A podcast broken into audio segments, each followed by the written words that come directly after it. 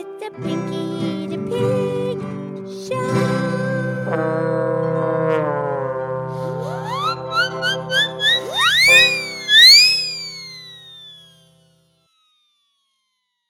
Okay, it's me, it's Pinky the Pig. It's time for the Pinky the Pig podcast show. Thank you for listening to our fabulous. Did I say fabulous?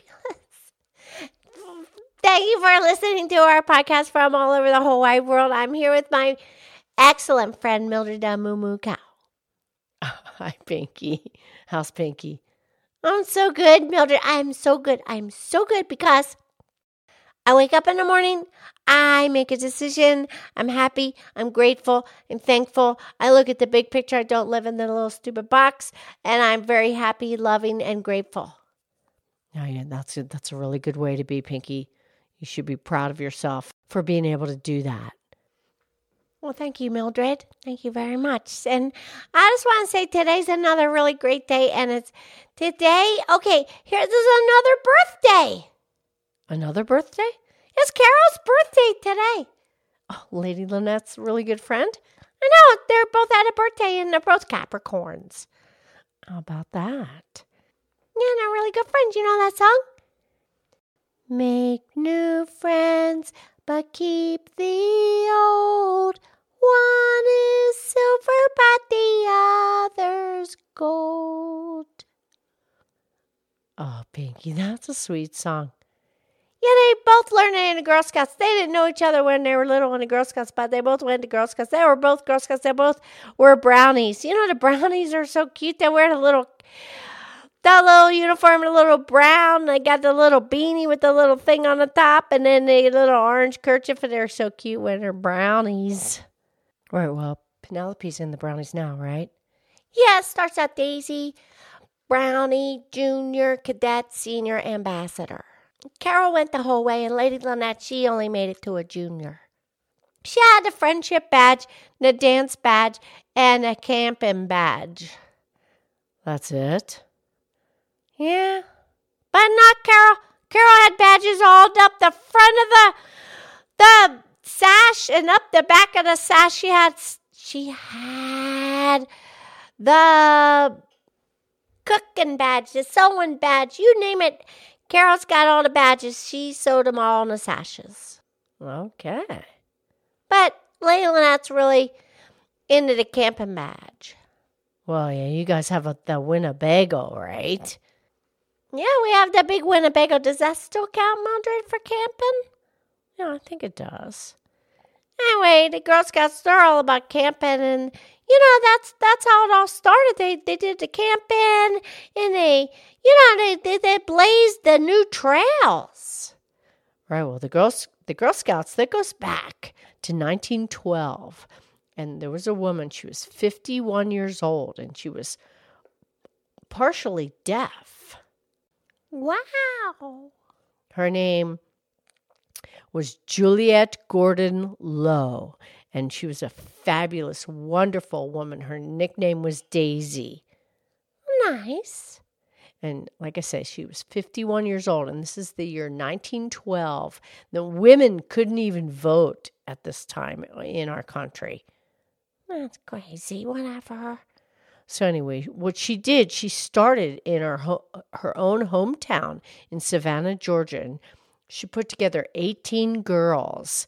And these 18 girls, they they like blazed the trail and they like redefined what was what was possible for themselves and for girls everywhere. And that's where she started and she inspired and she explored everything and and it became like it was like a wide range of diverse subjects that they learned. They learned about nature, they hiked, they swam, they camped, they learned different languages, they learned about the stars and astronomy. And they started from just 18 and then it expanded and it, it turned into like this into 92 countries and 2.6 million Girl Scouts. And it all started in 1912 with one woman.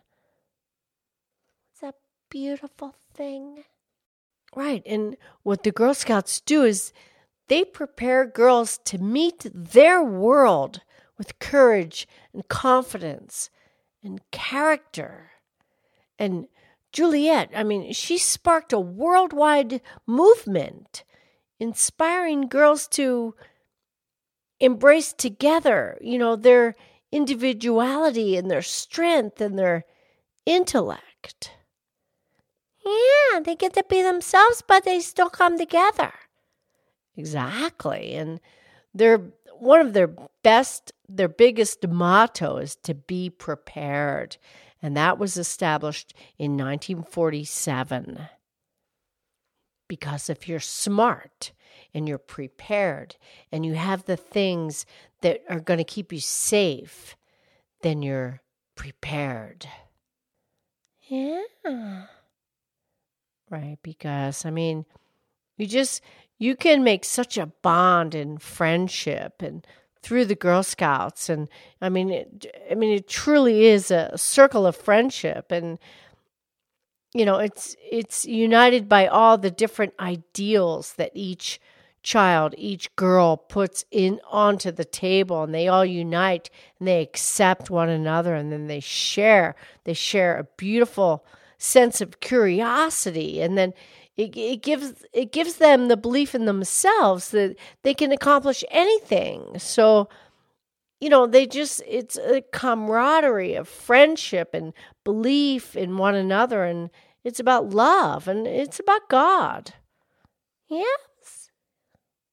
So, and and the other thing about the Girl Scouts, I mean, they're very powerful commitment to help people in need, and they inspire, you know, the the people that are in need in their own little tiny spot on the earth, and each little Girl Scout does their own thing right where they are, and it it you know it grows into like decades of you know uh, lifelong friendships. Yes, Mildred, the Girl Scouts have made many friends over our planet because of their love and giving. Right. Yeah, the friendships are great. You can get you can make friends everywhere. You make friends with the Girl Scouts. You can make a friend in a grocery store. You can make a friend at the park. You can make a friend anywhere if your eyes light up and you have a shine and you have happiness. You can make a friend. Nice, Pinky. Because that's what the Girl Scouts do. They give. They give. They give. And it, it's friendship. It's love. It's giving. Yes, Pinky. Friends give. Yeah. Okay, time for the pretty poem now, please. Okay, Pinky, we have a beautiful poem here. It's called My True Friend. It was written, I hope I'm pronouncing this properly, Abab- Ababola T. Alibi. I hope that's close. Okay, here it is. You always answer when I call and help me up if I should fall, but you never complain at all, my true friend. You confront me when I am wrong, but will never scold me for long. Instead, you try to keep me strong my true friend. You know the funny things to say to make me laugh my fears away. Like the sun, you brighten my day. My true friend.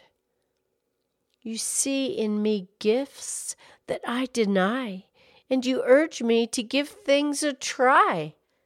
You spread for me my wings to fly. My true friend. You always perceive what I need and offer it before I even plead. Just like a book, my mind you read. My true friend. You value the little things that I do, but won't brag of what you do, too. How can I ever repay you, my true friend?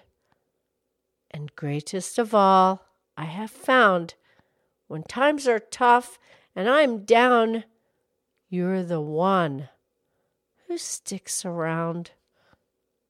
My true friend. That's a really pretty poem. And Lady Lena and Carol are very true friends.